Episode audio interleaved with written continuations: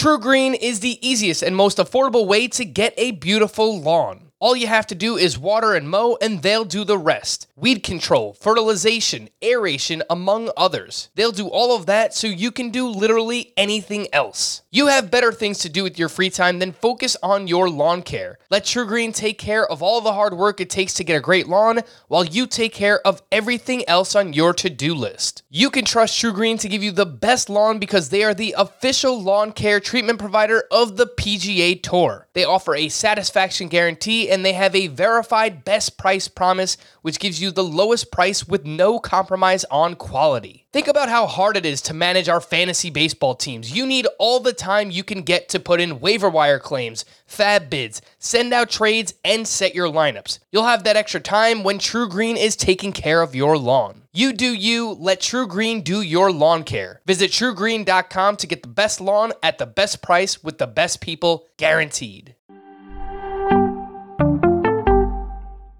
Welcome to the Fantasy Baseball Today podcast from CBS Sports. And first pitch crushing. Deep left field. This is.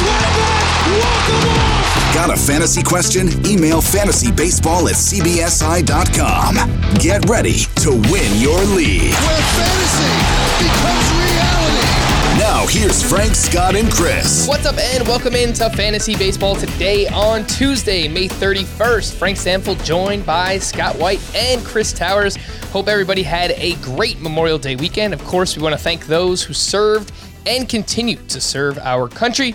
Today on the show, the most added and most dropped players on CBS leagues, prospect promotions, a lot of them, some unexpected ones. Definitely, we'll get to those. And of course, some stuff that happened over the weekend. But first, don't tell my Yankee fan friends that I said this. Fenway Park is pretty awesome, guys. I've got to say, It's it's really great. it's pretty awesome. It's it's like the anti-Yankee Stadium. Oh, I'm not like wh- whatever. If you like Yankee Stadium, that's fine. You know, some people like uh, feel like I gated have- communities and oh, come on. you know and and super wealthy malls. Oh, but jeez. Fenway Park has character. You know, like it's cramped, it's small, it's uncomfortable, it's wet all the time, even if it hasn't rained in weeks. But it's just it's a fun place to be, isn't it? It is. It is. It, it, it's very homey, and I wanted to say, and I mean this in like the most respectful way possible. It kind of feels like a minor league ballpark, where it's just like everything's on top of each other, and it's just like kind of. It just feels like baseball. It's pretty awesome. So Yeah. I had a lot of fun in Boston this weekend. Uh, shout out to Boston. I, I, you know, didn't know what to expect, but it was cool. So anyway, that was my weekend. Let's get into. Uh, oh my goodness gracious! Before we get to those prospects. Oh my good goodness gracious! All right, let's start with Scott White is here. Let's talk to him. Who you got, Scott? I want to talk about Nolan Gorman because Nolan Gorman, remember last week was his first full week in the majors, and he had some pretty terrifying matchups for partic- particularly for a hitter who was struggling to make contact at AAA.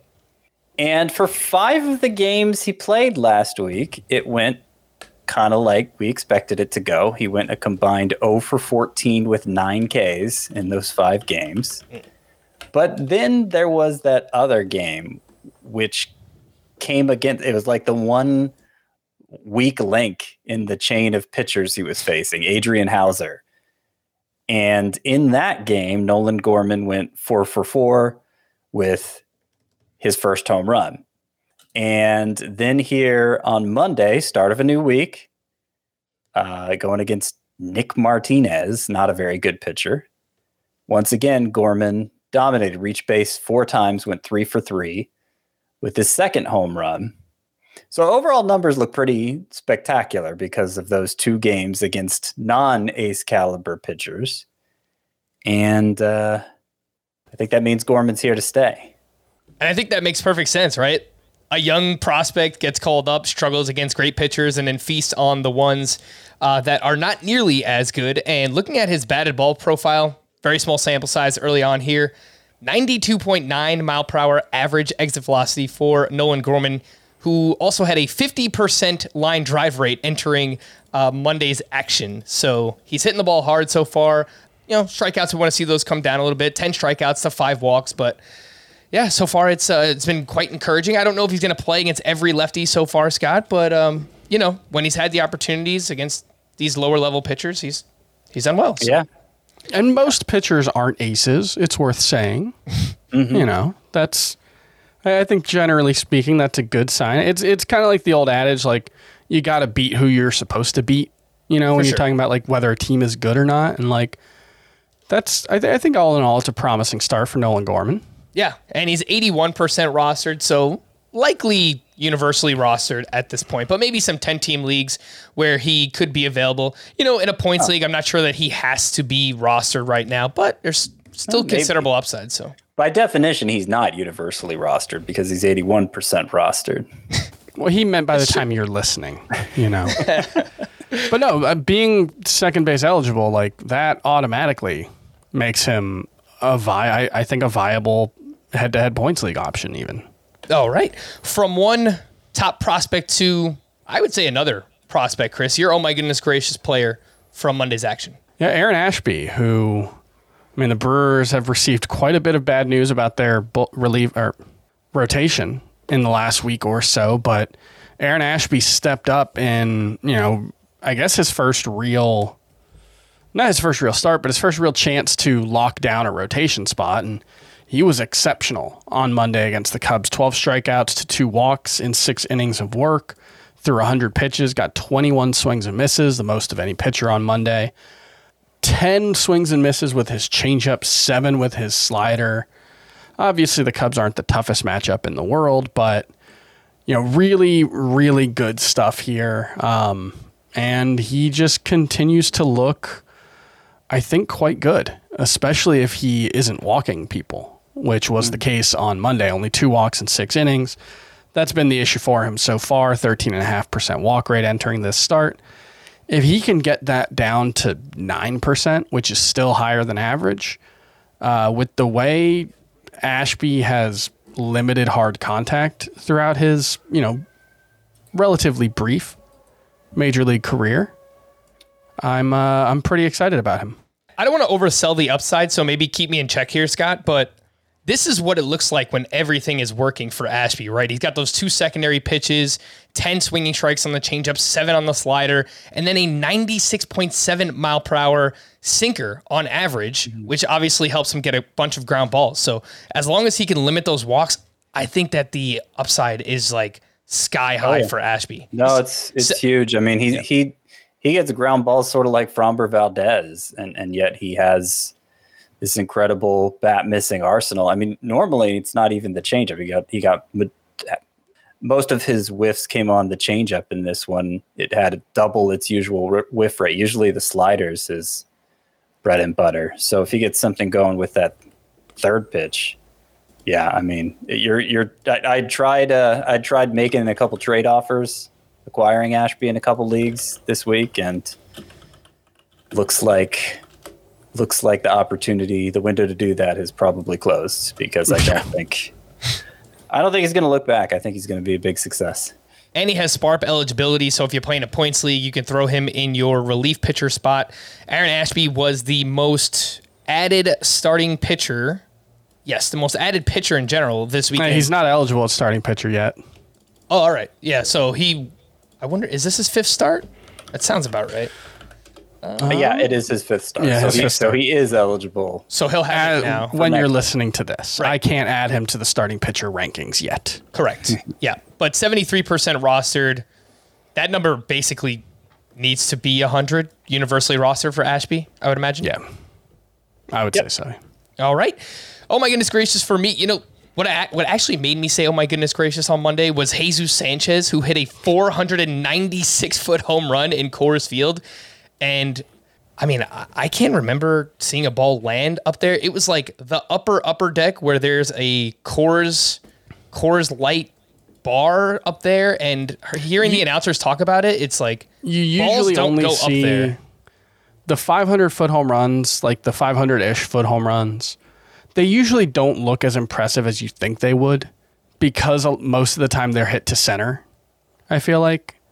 And so you'll see it like clear the first section in left center or something, and you're like, oh, yeah, that was crushed. But, you know, it doesn't quite have the same visceral impact as the one Sanchez hit today because he because he hit it down the line.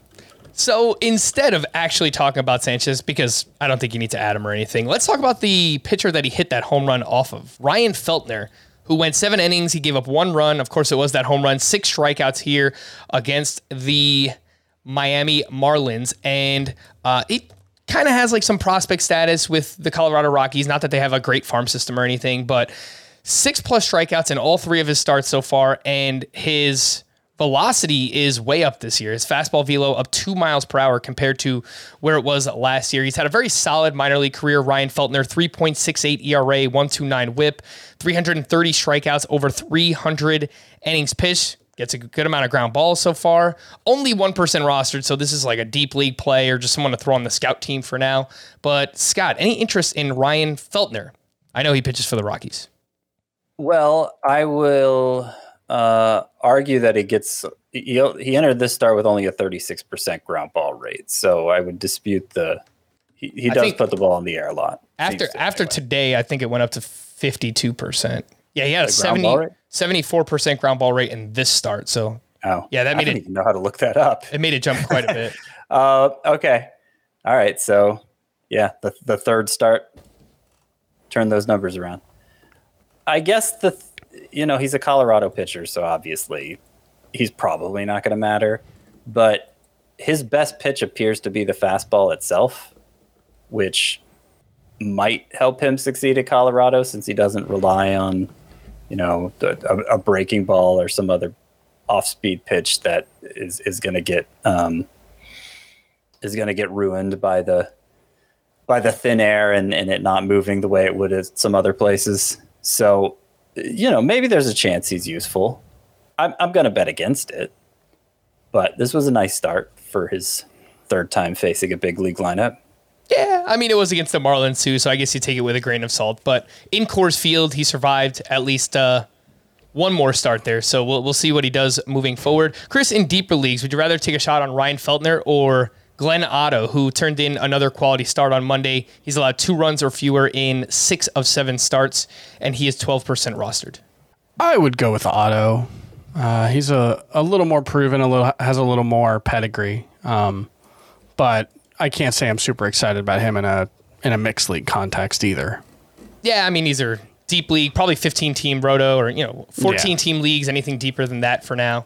Uh, obviously AL and NL only, but you know in your 12 team leagues, throw them on the scout team and, and let's see where it goes. Obviously, Aaron Ashby is like far away um, the most prized p- possession at pitcher Yes. right now. This, this was this was technically Feltner's fifth career start. He had two last year as well, though they were short and ugly. But this was his third start this year. Fair enough. All right, let's uh, keep it rolling here with some prospects. And Michael Harris, promoted by the Braves on Saturday, which caught me off guard. I was on the bus to Boston. I texted Scott. I'm like, what's going on? Michael Harris was not expecting this to happen. This is like a legit top 60, top 75 ish prospect across baseball. Only 21 years old, called straight up from double A, where he was hitting 305 with five homers, 11 steals, and 878 OPS. He's now 41% rostered. And I, I kind of averaged out all of my leagues from last night where we play with uh, FAAB. And he went for about 7% of my FAAB budget. And that's across like some 12 teamers, some 15 teamers. So, Scott, talk to me about Michael Harris. You know, were you in on the bidding for him? What you're expecting here with the Atlanta Braves? So yeah, it was a surprise him going coming straight from Double A. He's only 21 years old. I thought we might see him at some point next year. Uh, didn't rule out him being called up this year, but uh, figured he'd make a stop at Triple A first if that happened. So I was surprised by it too. And my feeling is he's probably not ready. This seems like kind of a desperation move for a team that struggled to fill its outfield most of the season. They caught lightning in a bottle with Travis Demeritte there for a while, but that that ran out, and so now they're trying Michael Harris. I think he's one for nine so far. His hit tool is his best tool, and so that might that might save him. Uh, he he he can steal some bases. Power is a work in progress. A lot of scouts think he's developing power, and he has done a better job elevating the ball at Double A this year than last year, but it still hasn't led to like a big home run total. So that's that's where I think, particularly in this environment where power is hard to come by. You know, in in past years, I would have said, "Off if power's the only thing missing, he could figure that out at the majors." But I don't think that's necessarily true anymore. So I was in on the bidding on Harris in five outfielder leagues, just in case he, he does put it all together and stick around. And you know, usually five outfielder leagues, you you want stolen bases, and hopefully he'll provide some of those. But in three outfielder leagues, I'm taking more of a wait and see approach. Yeah, I mean, I, I think that's the thing is like the best case scenario probably sees him be a pretty good average, pretty good stolen base guy. The only thing is, even if he does stick, how high is he going to bat in the, the order? You know, so I, I do think there's like limited ceiling for a top prospect, but you know, obviously he's talented enough that he's worth a look. But like Scott said, I think you probably at this point I think at this point you probably bet against any prospect hitting the ground running, let alone a guy who has 190 plate appearances above high A. So, you know, it, it seems like a long shot, but obviously talented. The other, I guess, top ish prospect that got called up this weekend, Ethan Small, called up by the Brewers to start the doubleheader on Monday, sent down right after this start. So I'm not sure if we'll even see him again, but they are dealing with a lot of injuries. He gave up two runs over two and two thirds. He had four walks to four strikeouts, 18% rostered. Uh, Chris, are you looking at Ethan Small, or do you think this was just kind of a one off start on Monday? Well, if I think when they initially announced he was getting called up on Sunday, it seemed like a one off. And then uh, in addition to Freddy Peralta being added to the IL last week, as which we talked about, Brandon Woodruff was placed on the IL with a, with an ankle injury. Did you mention that? No, not yet. Yeah, so they're hoping that's a minimum stay, and so we may not see uh, Ethan Small again. He was called up for the doubleheader, but you know, right now they've got two holes in their rotation, and you know, if Woodruff come back in the minimum amount of time, then they probably won't need Ethan Small, but it's pitching and so you the, the best case scenario often doesn't happen. I think you should generally bet against the best case scenario. And so the fact that he's gotten called up now means that he's always going to be an injury away. It's just a question of how good is he? And the first yeah. start was eh. A lot of walks. That that's yeah. been the problem. But he's had a sub two ERA in the minors the last two years, like both one in the 180 range both times and, and gotten strikeouts. But the walk rate both of those years has been basically five per nine. Mm. So, yeah, you know, kind of, kind of a little like Ryan Pepiot, where the stuff looks good, but is he going to throw enough strikes? Uh, and, and, even then, like that. you know, he averaged 91 with this fastball. He did keep it in the zone or up in the zone pretty well, um, which yeah. can help you get swings and misses. But yeah, it, it it seems like a scenario where I'm not sure if the the stuff is going to translate to the major league level.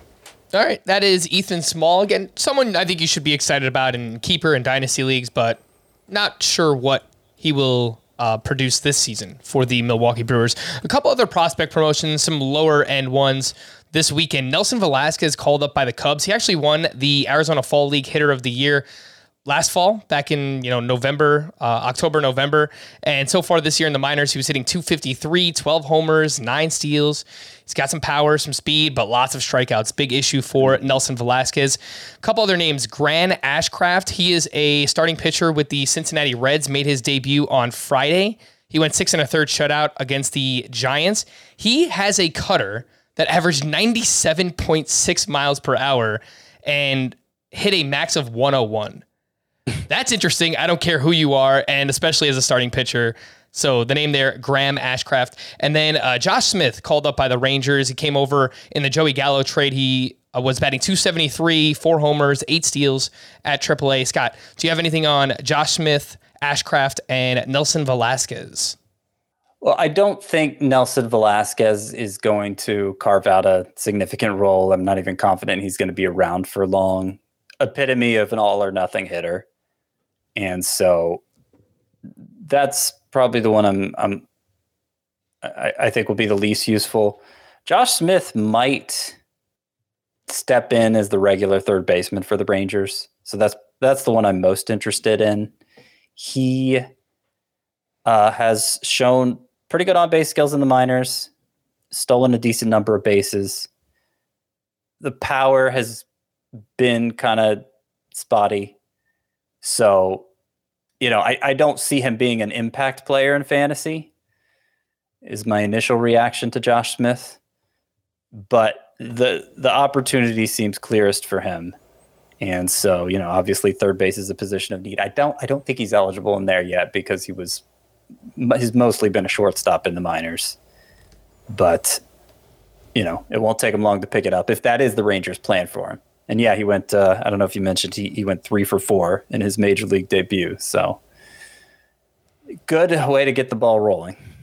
And unfortunately, the bad prospect news from the weekend Royce Lewis was recalled on Sunday. We're all excited. And then he suffers a knee injury, which landed him on the IL. As a result, Jose Miranda was recalled. He went two for four with a home run on Monday. A name to watch in the deepest dynasty leagues Nick Plummer with the Mets, a former first round pick, has homered in each of his first two games with the teams. And the Mets broadcast mentioned how he changed up his hitting mechanics the past couple years. And he did have a strong 2021 in the minors, 280 batting average, 15 homers, 13 steals, and 894 OPS. Just a name to watch in deeper dynasty leagues. Nick Plummer. I, I have a couple takes on the Twins situation there, if I may. Sure. So you mentioned Miranda came back and, and homered in his first game, actually had two hits on Monday. That makes him now eight for 18 with two home runs in his past however many games. Two, eight for 18 with two with a home run and three doubles, actually. So he's he's showing signs of coming around. He was even before he got sent down. I was kind of surprised he was the one who got sent down when they called up Lewis. The other take is that you should pick up Lewis anyway. Like there was a case to stash him even when he was sent to the minors. Him being put on the IL makes him easier to stash, mm-hmm. provided your league offers IL spots. And it, it, it makes it so there's there's probably somebody less valuable you can drop, whoever that last IL stash of yours is. Is probably less interesting than Royce Lewis. So that's the silver lining to him getting hurt right away. It's a bruised knee. Uh, I'm sorry, a bone bruise in his knee is the injury he suffered, which probably won't be a long term absence, though sometimes bone bruises can be. It was to a surgically repaired knee, but obviously a different category of in- injury entirely. All right, let's move into the most added and dropped players from the weekend, and we'll start with the most added hitters. William Contreras up to 71% roster, Joc Pederson 76%, Michael Harris 41%, Luis Arraez is 80% roster. Now he's got a 10 game hitting streak, multiple hits in eight of his last 12 games. He's batting 360 overall. Doesn't really do much else, but man, that batting average is awesome. Cole Calhoun, 57% rostered, and a pair of Cubs. Obviously, they've got all those games this week. Frank Schwindel is up to 65%, and Christopher Morel, 24% rostered. He has a stolen base in uh, four days in a row. Uh, Chris, were you looking at any of these ads? Obviously, we already talked about Michael Harris this weekend, but Contreras, Pederson, uh, Harris, Arraez, Cole Calhoun, and some of the Cubs players. Yeah, like we talked about with Contreras, the fact that one, he plays at Coors Field this week, the fact that the Braves are doing what they can to get him in the lineup, I think that makes him worth adding in any two catcher league. Arraez, the the thing that's tough is like, did he have any RBI today? Because he only had three in the previous, the first nine games of that hitting streak, and so that kind of sums up the the problem is it's just the emptiest form of batting average. And that's not to say that it can't be useful. He's got 11 runs there. He's got a, you know, that's that's all. uh, he's got 18, no, 20, 22 singles, 20, 20 singles in his last 10 games. That's basically all he's going to do. And he doesn't he doesn't start against many left-handers either. And so there's so- a playing time issue. Like he hit 294 last season. And Luis Arraez was not on many rosters. So like does he have to hit 320 to be fantasy relevant outside of, you know, 15 team roto leagues? Maybe. But, you know, there's that's not to say there's no value there. It's just a very very limited form of value. I agree. I, I mean, I think part of his appeal is is the position eligibility, first, second, Yeah. third outfield, and if you play in a points league, you know, not that he blows you away, but his strikeout rate is 8.6%. So obviously that's enticing. I need to pour a little cold water on the William Contreras situation. Not that I want to, but Michael Harris Yeah. does kind of ruin the the idea of of William Contreras playing quite every day because the Braves are so so you got Acuna and Ozuna wrote alternating between the outfield and DH. You got Harris in center. You got Duvall, who's still being treated like an everyday player in the other outfield spot. And so Contreras is kind of back to being an occasional catcher, occasional DH, which, you know, he may be productive enough at, at, at for a catcher that that's enough for him to be rostered still. But it's, it does, uh, it does kind of lower his stock again, the arrival of Harris. I also want to highlight Christopher Morel here because that was a guy I was placing some bids on in, in those five outfielder leagues, basically as a fallback if I didn't get Michael Harris. He's been pretty impressive here so far in the majors. Um, he had plate discipline issues in the minors, especially struck out a lot.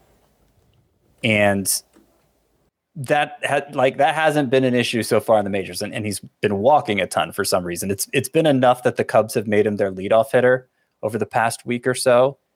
And like in, in terms of athleticism, how hard he impacts the ball, uh, he, I think he's already up to four stolen bases. So he's he's been running with reckless abandon, and, and like that's that's well established. He's an athletic guy who can do all the physical things you want a baseball player to do. It's just how in control is he? And so far, he's been very in control, beyond what anybody imagined he'd be. So I'm skeptical of that part, but while he's doing it, it's easy to see a lot of upside there.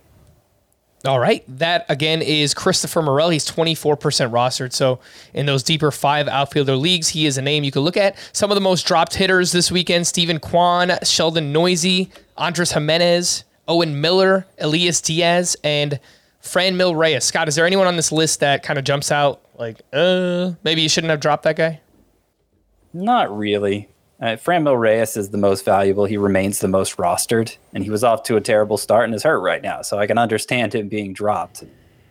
Uh, I, I think 72% roster rate, what it currently is, is is acceptable. So uh, yeah, I don't I don't really blame any of the any of the any I don't, I don't really fault anyone for making any of these decisions. Oh, Kwan, Kwan might even be over rostered at 47%. I dropped him in a 15 team five outfielder league this weekend for, I want to say Chad Pinder. Yeah, the quality of contact is just it's been like worst in the league or pretty close. So, you know, not striking out is cool, but getting hits is even cooler. Yeah. He's not really doing that. We'll always have the first week of the season, guys. When it Yeah, those first five days. It was fun. It was fun while it lasted. The most added pitchers from the weekend Aaron Ashby, which we mentioned and should continue to rise. Again, only 30, uh, 73% rostered, rather. Jake Junis, two star pitcher. David Peterson, two star pitcher, but I mean, what are we doing, man? 44% roster? Uh, I don't know. Not, not for me. Maybe, you know, fortune favors the brave out there, David Peterson. I guess that's what you're going with. Uh, Jeffrey Springs, 37%. Another strong start on Friday against the Yeah. Yankees. Six That's innings, two guy. runs, six strikeouts, a zero walks, a 162 ERA. Chris, talk to me about Springs versus Spencer Strider, who is fifth on this list and gets a chance to start for the uh, Atlanta Braves. He's been lights out out of the bullpen, and he's got an amazing mustache. So I feel like you can relate. Uh, yeah, he's also got gigantic quads. I saw somebody point out on Twitter today, which I can also relate to. Um, he's got great stuff. I mean, he had 10 whiffs with his fastball on 49 pitches today, uh, 49 fastballs, 72 pitches overall. The question is whether the ar- arsenal's deep enough to go through the order three times and whether he can sustain throwing 98 miles an hour you know, when he has to throw 90 to 100 pitches as opposed to 60 to 70. But yeah, there's clearly quite a bit to like there as far as the the stuff goes. I I don't know, I might prefer Springs. Um, but I, I I'm not 100% sure how I feel about this. This was a very impressive start on Friday. Obviously, like we mentioned in Friday's episode during the streamer, not to stream or whatever. Is that what we call it? Yes. To stream or not to stream. it's a not great version of the Yankees lineup. They're missing a couple of their best hitters. But I mean, his changeup has been exceptionally good so far this season. 39 swing 39% whiff rate, 202 expected woba allowed. That's been a really really impressive pitch for him and so mm-hmm.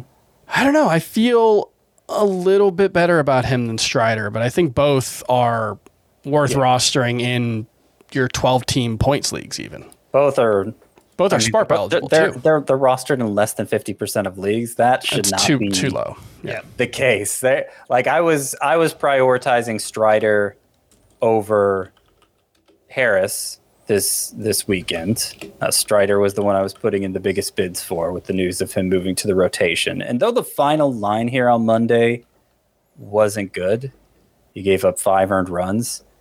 There there were two non-errors that that were basically to blame for all the runs. Mar- Marcel Ozuna, Scott, he is just a butcher out there. Yeah, he made a sliding attempt when he didn't need to at a fly ball, and uh, and so that got by him and caused a lot of damage. And uh, on a double play that would have ended the inning, I believe, if I have the story right, Matt Olson dropped the throw to first base. You can't assume a double play, so it wasn't an error.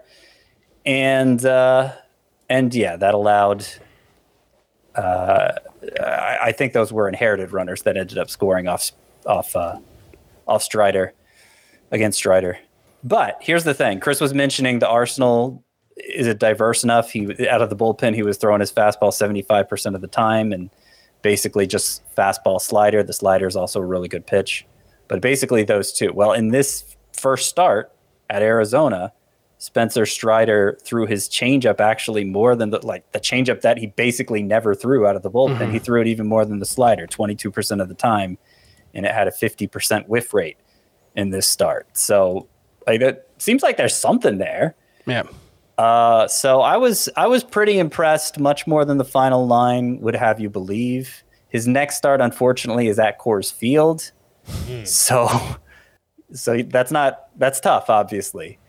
But hopefully he can uh, he can end up with better results there because I, I think the upside is is very impressive for Strider. I do give him an edge over Springs, I think, Jeffrey Springs. But I really like both of them. I mean, Springs, if he qualified, he'd have a top 10 swinging strike rate in baseball, mostly because of that changeup. And it's clear now that the Rays are treating him like an actual starter. Yeah. He went six innings in this most recent start, five and two thirds the time before that. So Springs also deserves to be picked up anywhere he's available. All right. And again, widely available is Jeffrey Springs, only 37% rostered over on CBS. The most dropped pitchers this weekend, Zach Greinke, which makes sense. He just landed on the IL and has not been good. Chad Kuhl, Zach Logue, James Kaprielian, and Brad Keller. Before we hit the break, if you listen to us on Spotify, please help us out. Give us a five star rating there. They introduced it, you know, the past six months, year or so, and it helps other people find the podcast on Spotify. So again, if you listen there, give us a five star rating. We really do appreciate it. We'll be back right after this. Take your business further with the smart and flexible American Express Business Gold Card. You can earn four times points on your top two eligible spending categories every month, like transit, U.S. restaurants, and gas stations. That's the powerful backing of American Express. Four times points on up to $150,000 in purchases per year. Terms apply. Learn more at americanexpress.com slash business gold card. Worn by players like Michael Harris to meet the demand of elite ball players, the New Balance Fuel Cell 4040 V7 is a versatile option. The 4040 V7 is built for the athlete who needs responsiveness and ability to cut and run at their full speed. The model features a fuel cell foam underfoot and a synthetic and mesh upper to provide breathability, comfort, and a snug fit as you round the bases. The fuel cell midsole features nitrogen infused foam specifically designed to propel athletes forward. Learn more about the 4040 at newbalance.com. The news and notes Fernando Tatis. His wrist will be scanned again when the Padres return home next Monday, at which point he could be cleared to hit. So, some uh, kind Fingers of crossed. kind of uh, positive news here on Fernando Tatis. Yeah, at this point, I'm still not. I'm not expecting him before July. At this point, though. And you know what? Look, obviously they can. Any team can use Tatis, but the Padres they're off to a pretty good start. So, uh, you know, they kind of have that luxury. They don't have to rush him back. Yeah. Yeah. Uh, Kyle Tucker has missed two straight games with inflammation in his left foot. He is not dealing with any structural damage, however. Jose Altuve was removed Monday following a collision with Christian Bethancourt, and Altuve is going through concussion protocol. Brandon Woodruff was placed on the IL, as we mentioned earlier, with a high ankle sprain. Tim Anderson placed on the IL after exiting Sunday's game with a right groin strain, and it's uh, quite unfortunate because he Didn't has look great. been awesome. Seiya Suzuki was placed in the IL with a sprained left ring finger. Clayton Kershaw threw a 35 pitch bullpen session on Monday, and this marks the first time he threw off a mound since landing on the IL. Tyler O'Neill will visit a doctor Tuesday, hoping to be cleared for a rehab assignment. He's on the IL with a right shoulder impingement.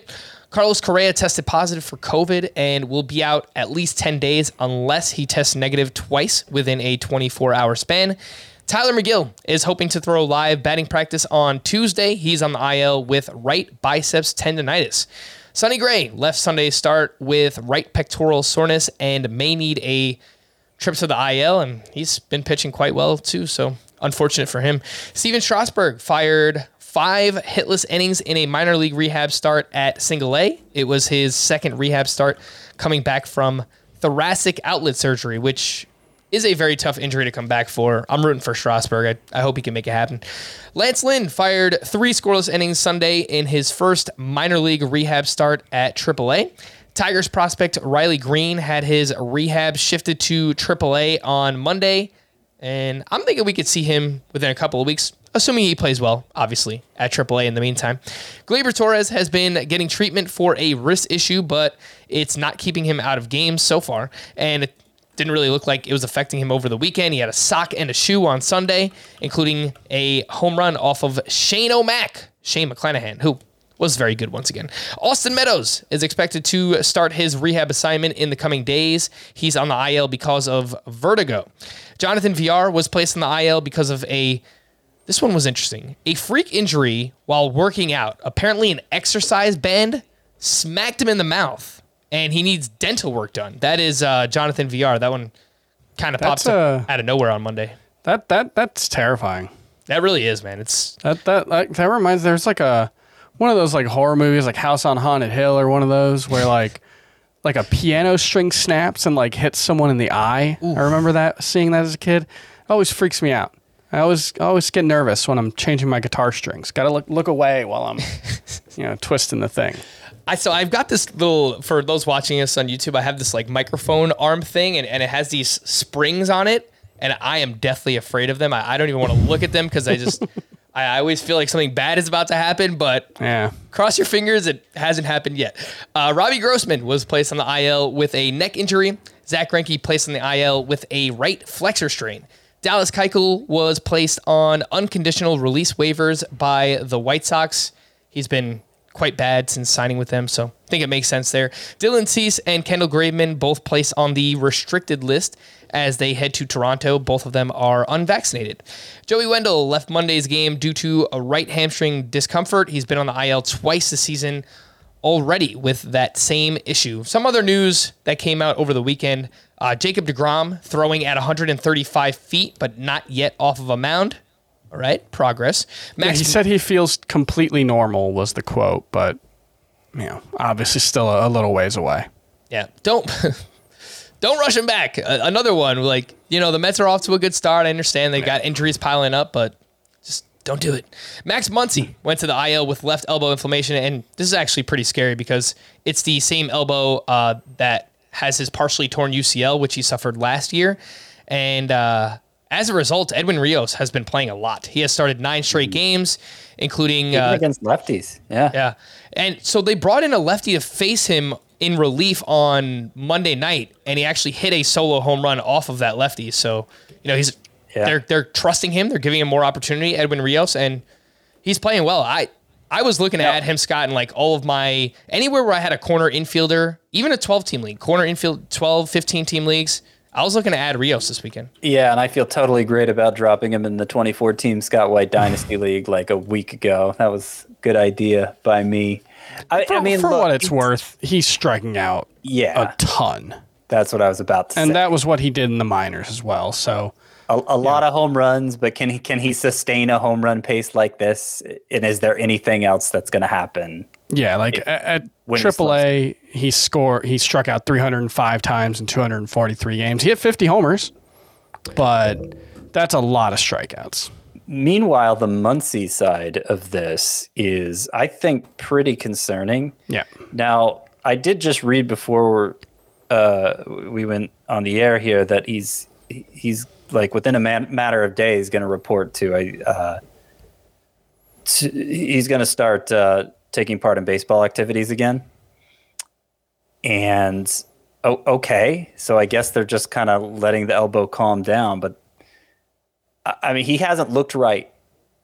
He At didn't all. look right in March. He didn't look right in April. He hasn't looked right in May, and now he's still feeling soreness in this this elbow that suffered UCL damage and never got surgically repaired. So I, I'm pretty skeptical that you know a week or two off is gonna is gonna get him back on track. I'm not saying you drop Max Muncy, but I It's have very a- concerning. Very, very concerning. I have an IL stash rankings piece up on the site. It's already outdated because that's how that piece works. But but Muncy is lower in the IL stash rankings than you might think. Not at the point where you should seriously consider dropping him, but if, if you're if you're in a pinch, it's not unthinkable. I dropped him to 20th at second base while he's on the IL. So that's not to necessarily say that he's dropped that you should drop him, but my my expectations moving forward are are severely diminished. So I had Muncy at 14 even before the injury. I'll drop him a little bit further now, but you're I part of the reason is he hasn't looked like himself, as you mentioned. So uh, he was already pretty low in the rankings, and, and rightfully so. Anthony Rendon went to the IL with right wrist inflammation. Mike Soroka is nearing a minor league rehab assignment, attempting to return from a second Achilles surgery, and he could return you know, post All Star break, around the All Star break, sometime around there. Uh, Scott, I believe it was you who added him in one of our listener leagues, and he's 20% roster. Do I have that right, Mike Soroka? Did you add him? Yes. Yes, I did because I had an IL spot open up with Salvador Perez being healthy, and I figured I might as well fill it if they're talking about Soroka going on a rehab assignment. You know, when last we saw him, he was considered a fantasy mainstay. So, uh, you know, coming off two Achilles surgeries, I, I think you have to temper expectations for sure. But hopefully, hopefully he's able to get his career back on track. I hope so. Josh Donaldson was placed on the IL Friday with right shoulder inflammation, retroactive to May 24th. He was on the COVID IL before that, and I think technically he still has to serve a one game suspension. So it's going to be a while, I think, before we see uh, Josh Donaldson again.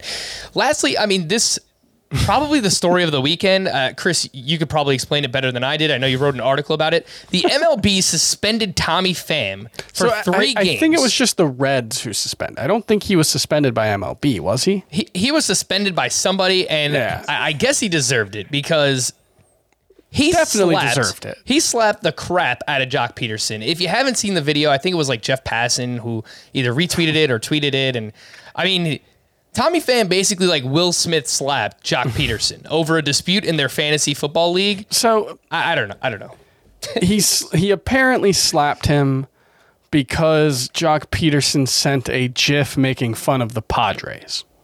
The the, the dispute stemmed from a an issue in their fantasy league, but I believe the the direct motivation was the GIF that Joc Pederson sent to their fantasy league group text, um, which is so stupid and Tommy Pham clearly should have been suspended.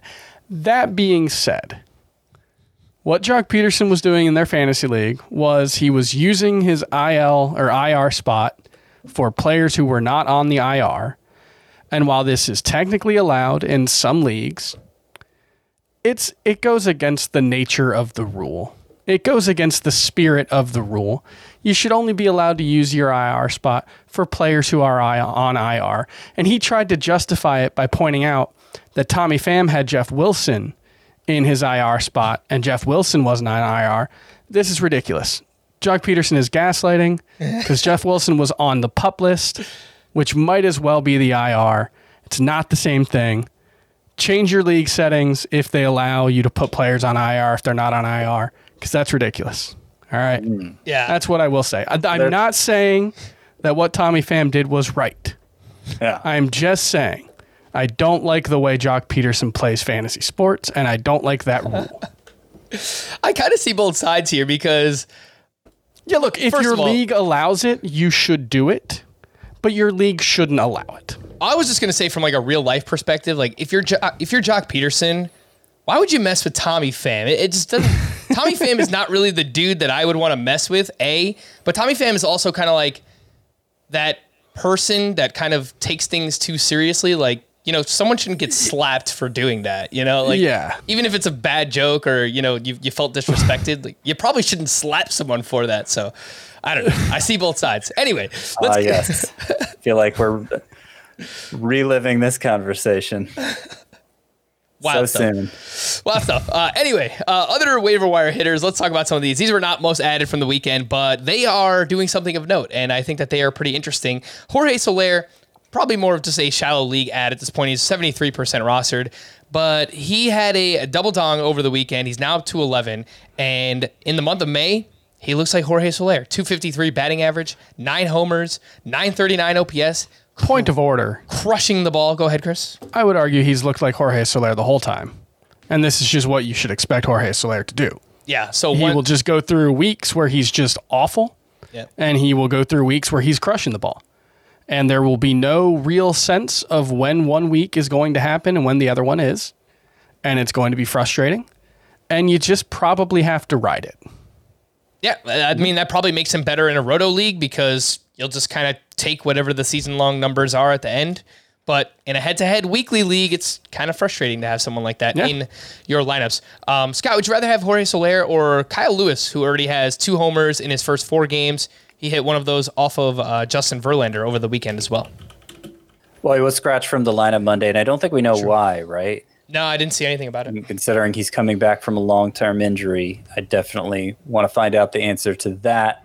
I mean, either way, it's Sol- It's Soler. Soler either way. Yeah, right? I mean, either way, it's Soler, who I think is one of the 12 best power hitters in the game. Yeah, yeah, like that's it, it's it's gonna it's gonna be frustrating. At the end of the season, he's gonna have thirty four to thirty seven home runs, maybe thirty one to thirty seven home runs, something like that, and you know ninety ish RBI and a two fifty ish average, and that's just what Jorge Soler is gonna do. Sorry, uh, I, I do think it's interesting that in 16 plate appearances, Kyle Lewis has struck out only once. So if he is healthy and, and good to go, that's something to keep an eye on because strikeouts have been the main thing steering me away from him in the past.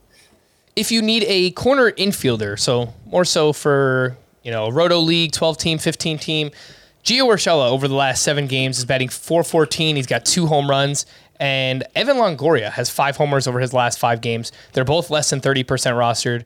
Chris, who would you rather have, Urshela or Longoria? Uh, probably Urshela. I don't know. I, I think Longoria is probably a better hitter, but I, I think Longoria is probably going to be better for fantasy just because Longoria is going to miss time and he's going to be off and on. And he's someone who's put up really impressive expected stats over the past really like four seasons. And really only once has he lived up to that. I think it was last year. And so, you know, I, I'm there's something about his game that holds him back, I think. In, It's just a short term play, though. Yeah. That's a fair. long go. Yeah. yeah, I mean you could just ride the the hot hand, and, and right now, Right. I mean look, they're both. Yeah, hot I mean, I, I can't imagine it, it'd have to be a pretty deep league for anybody to th- be thinking about Urshela or Longoria as a permanent solution Yep. their third base woes. Uh, speaking of deeper leagues, these four names uh, stood out to me from over the weekend or Monday's action. Tyrone Taylor hit two home runs over their doubleheader. He's 13% rostered. Nico Hoerner in six games since returning from the IL. More than a deep league guy. Nico Hoerner That's is? what I will say about Nico Hoerner. All right. I well, think so. He's got eight hits, three steals over uh, these last six games since returning. I think he's a good ball player too. It's just he's been like in and out of the lineup. He's dealt with these nagging injuries. Uh, Kyle Farmer is another one. He's got eight hits, three homers over his last four games. And I don't think there's anything here, but I'll just bring it up. He had a very big weekend. Victor Robles had six hits, one homer, four steals. Uh, Chris, anyone that stands out here? Tyrone Taylor, Hoerner, Farmer, Robles. Yeah, Hoerner. Like I just said, uh, he's not striking out at all. He's um, he's hitting the ball pretty well. I mean, he's like in terms of quality of contact, he's going to be pretty middling, I think. But you know, if you're going to strike out 13 to 15 percent of the time, you can get away with being middling in terms of quality of contact. And I think he's going to be a pretty good source of batting average moving forward with some with some speed. So. I uh, I actually do think Nico Hoerner is I have him in a, a I think all all of my 15 team leagues. I think I have him in all of my 15 team leagues and even in one of my uh, 12 team roto leagues as a middle infield option. So yeah. All right, let's take a look at some uh, pitching performances. We'll start with Monday's action. Logan Webb starting to rack up the strikeouts here. He's got six plus in three straight starts. He worked into the ninth inning on Monday. He gave up three runs, 10 strikeouts to zero walks. Framber Valdez throws a two hitter at the Oakland A's, gives up one run, seven strikeouts to three walks. And over his last seven starts, Framber Valdez has a 2.02 ERA. And Pablo Lopez. All gets- of them quality starts, seven straight quality starts. Yep. Uh, sinker velo is up, better control during that time as well. Uh, Pablo Lopez gets back on track in Coors Field. Six shutout innings there, three hits, four walks. Don't love the walks. Five strikeouts, uh, 13 swinging strikes in this game. Uh, Scott, anything on Logan Webb, Valdez, Pablo Lopez? I mean, I, I think Framber Valdez is is uh, is just he's really good if you can if you can stand to have kind of a high whip from a pitcher. I, I think in points leagues especially, Framber Valdez is basically an ace because he he leans so much on those ground balls instead of strikeouts. You know, He's that, that the keeps the whip kind of high. he's like the non Cy Young version of Dallas Keuchel, right? Like the the off peak years Dallas Keuchel. He gets more strikeouts, more walks than Dallas Keuchel, but the the end result is going to be pretty close. Yeah, yeah, I, I think that's an appropriate comparison. And uh, Webb, And then there's Logan Webb, who might might also be that guy. Yeah. I, I, look, it's. I, I like what he did with the strikeouts today. Obviously, ten of them. He hadn't had more than seven in any start previously. But I I noticed he leaned on his off-speed pitches. His changeup and slider were his two most thrown. Maybe that's a formula for missing more bats. I mean, he's th- those pitches individually have shown good swing and miss potential at times. Slider just hasn't been as good this year for for swings and misses. That's been the the biggest thing uh, holding him back when you look under the hood. He has a 28% swinging strike rate with that pitch so far. He had a 47% rate last season, so it, kind of comes down to that. And even in this start, he only had three whiffs with the with the slider, so it hasn't been there for him. Um, the changeup was the big swing and miss pitch today. Again, that is Logan Webb. Strikeouts coming around, but maybe he could even be better if he gets that slider back on track. Some pitching performances from this weekend, and it's really a loaded loaded group. So uh, maybe a, a quick thought on each. But Sandy, Sandy Alcantara, he ties a career high with 14 strikeouts at the Braves. Eight innings of one run ball, 14 strikeouts to zero walks, 27 swinging strikes for Sandy in this one. Uh, Jameson Taillon, eight shutout innings on Friday against Tampa Bay. He's His ERA is down to 2.49. I feel like we haven't talked about him at all. He's been pretty awesome. Nick Pivetta, five straight quality starts. He's got a 1.59 ERA during that stretch. Jose Berrios was crushed once again at the Angels. Really tough matchup, obviously, but his ERA is 5.62. His expected ERA, according to StatCast, 7.12 for Jose Berrios. And then Mac- Mackenzie Gore had arguably the best start of his young career, seven shutout with nine strikeouts against the Pirates. Uh, Chris, obviously a loaded group here, but anything you'd like to add to uh, Sandy, Taillon, Pivetta, Berrios, Mackenzie Gore? I don't think I buy Taillon. Strikeouts really haven't been there. He's got a decent strikeout minus walk rate of 16.7%, but that's mostly because he has a 2.5% walk rate, which is unsustainable. So I, I don't know if anybody's buying, but if someone was, I think Taillon would be someone to sell. Um, Gore, I'm struggling with Gore because I had sort of written him off not like as a good pitcher in the long run, but just in terms of his chances of living up to his potential this season. He wasn't really getting uh, the swings and misses. So I'm struggling with how to approach him right now. Um, still probably throws his fastball a little bit too much. Not sure if the secondaries are there in terms of his confidence level in them, but I don't know. He's uh, results have been pretty great. Um, so I think he's got to be viewed as a top 50 pitcher moving forward, at least as long as he's got the rotation spot. It's just if they ever get healthy, is the rotation spot his? That's the that's the question, I guess.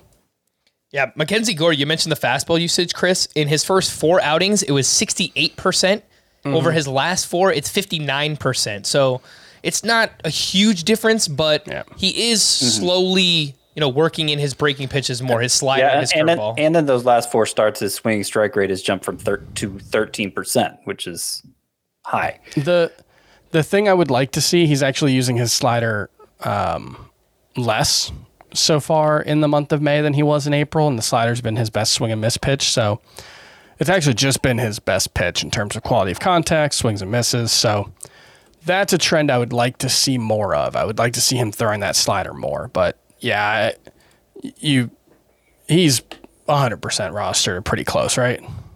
Uh, Yeah. Ma- Mackenzie Gore, yeah, I would, Yeah. I would imagine Okay. so. Um, Scott, I want to ask you about Jose Berrios because I know this is usually the time for you. You know, two months in Memorial Day. All right, we could you know start to make more decisions now, and his ERA, as I mentioned, is approaching six.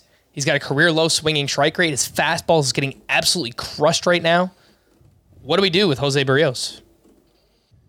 I guess he's probably in Charlie Morton territory at this point, where you you kind of don't have any choice but to just wait him out. The track record demands that, and there's been a lot of discouraging signs. I get that, but they're like in terms of the, the the big the most discouraging sign would be if he lost velocity, right? And he hasn't. Same thing with Charlie Morton. He hasn't lost velocity, and so you you have hope that he can get back to where he was, where he has been for years.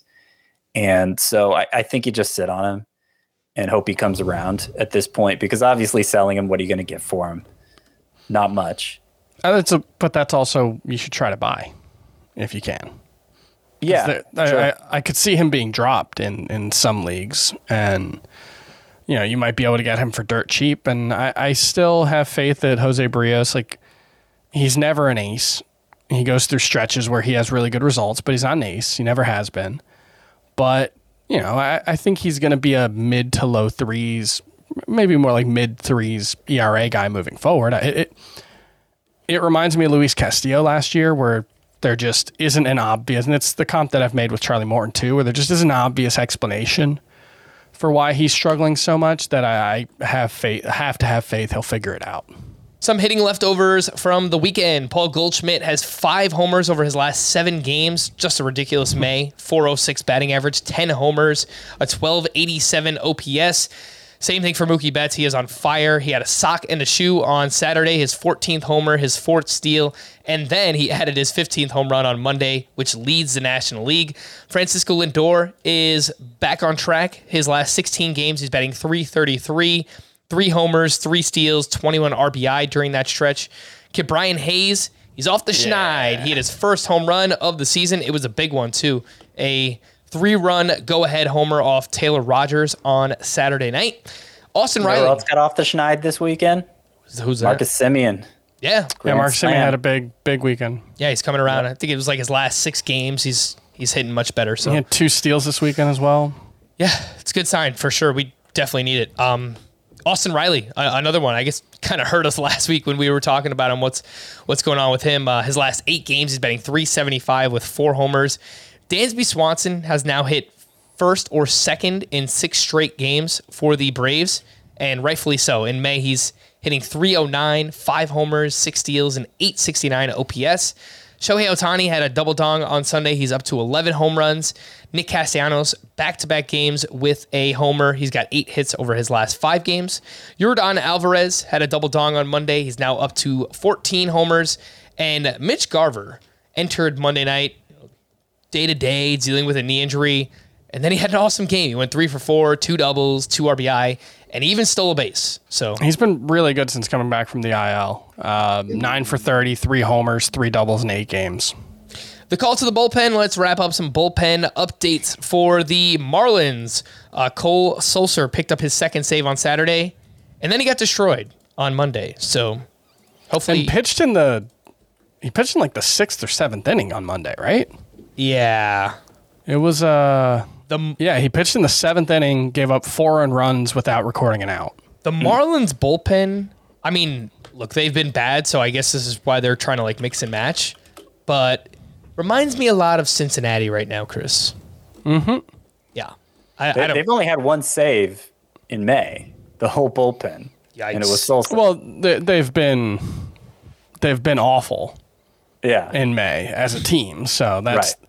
that's not terribly surprising. I mean, the the weird thing about the Marlins is like they've actually pitched pretty well outside of the ninth inning as a bullpen. They've just been awful in the ninth inning. So that's kind of been the bigger issue. And I don't know. I, I don't think there's anyone to speculate on for saves there. May, like Sulser, I guess. I just don't know if he's that good.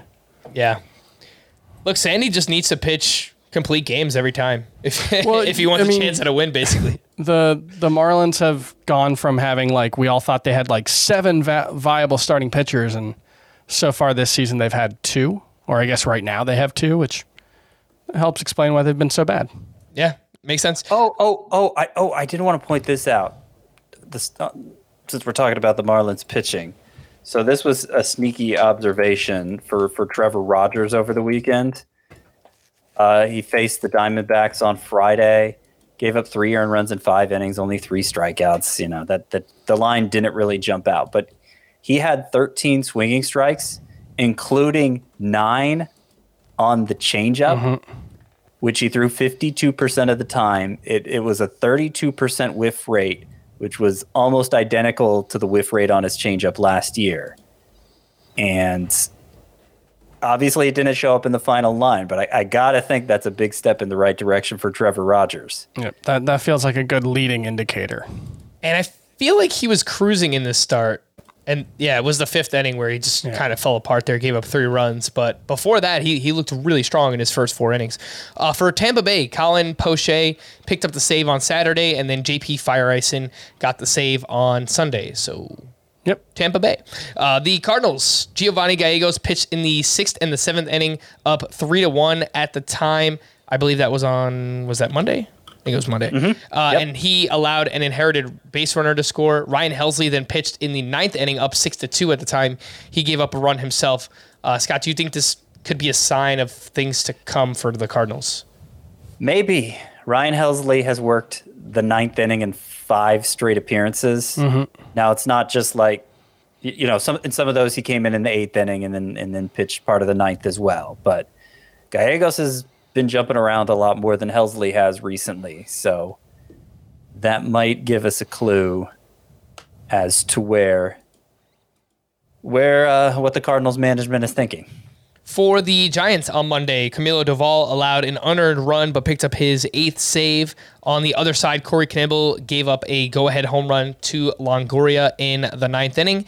For the Tigers, Gregory Soto picked up his ninth save. For the Brewers, uh, Josh Hader, two saves across a doubleheader. You just really don't ever see that. And Yeah, that's weird. he is amazing. I 18 saves. That's that's more saves than I have on a few of my deeper roto leagues. so it's it's not great. I, I kind of wish I had a Josh Hader right now. Um, for the Dodgers, I just saw that Craig Kimbrel gave up two runs. Only one of them was earned. Uh, he takes the blown save and the loss there. And on the other side, uh, David Bednar picks up his. Uh, he uh, technically got the win because he gave up a couple of runs in the inning before, so he pitched the final two innings. And they're- they're been not- a little rocky. Uh, yeah, the ERA is 4.80. So um, Yeah, overall, runs in three straight appearances, five of his last seven. Yep. And we've seen this before. He kind of goes through stretches where, you know, is kind of a little bit wild, gives up some runs there. So Yeah, I think he's going to have a very long leash. Obviously, they they invested in him, um, and I think they're paying him however much 15, 16 million. So Craig Kimbrel for now with the Dodgers. To stream or not to stream, let's start with Tuesday. Devin Smeltzer at the Tigers, Daniel Lynch at the Guardians, Jakob Junis at the Phillies, German Marquez versus the Marlins, Michael Wacha versus the Reds, and Ryan Yarbrough at the Rangers. I think Junis is the top one, Yeah. and I then guess. I Not would go uh, Wacha and Lynch, but I don't really like either of them. Agreed. Wednesday, Jose Quintana at the Dodgers, Mitch White versus the Pirates, Jeffrey Springs at the Rangers, Bailey Ober at the Tigers, and Brad Keller at the Guardians. We talked about Springs earlier. He doesn't belong on a streaming list, but as long as he's there, definitely pick him up. Stream to start. Easy And then Ober's fine. I'm, I I think Scott likes Ober more than I do, so he might give a more full throated uh, endorsement. But mine mine is pretty tepid. Between the two lists, Ober is my second choice, but it's it's a distant second to Springs. Yeah. All right. Well, we didn't get the Team Name Tuesday, obviously, tonight because lots to go over from the weekend.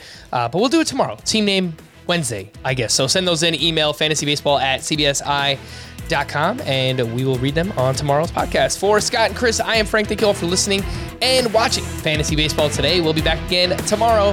Bye bye.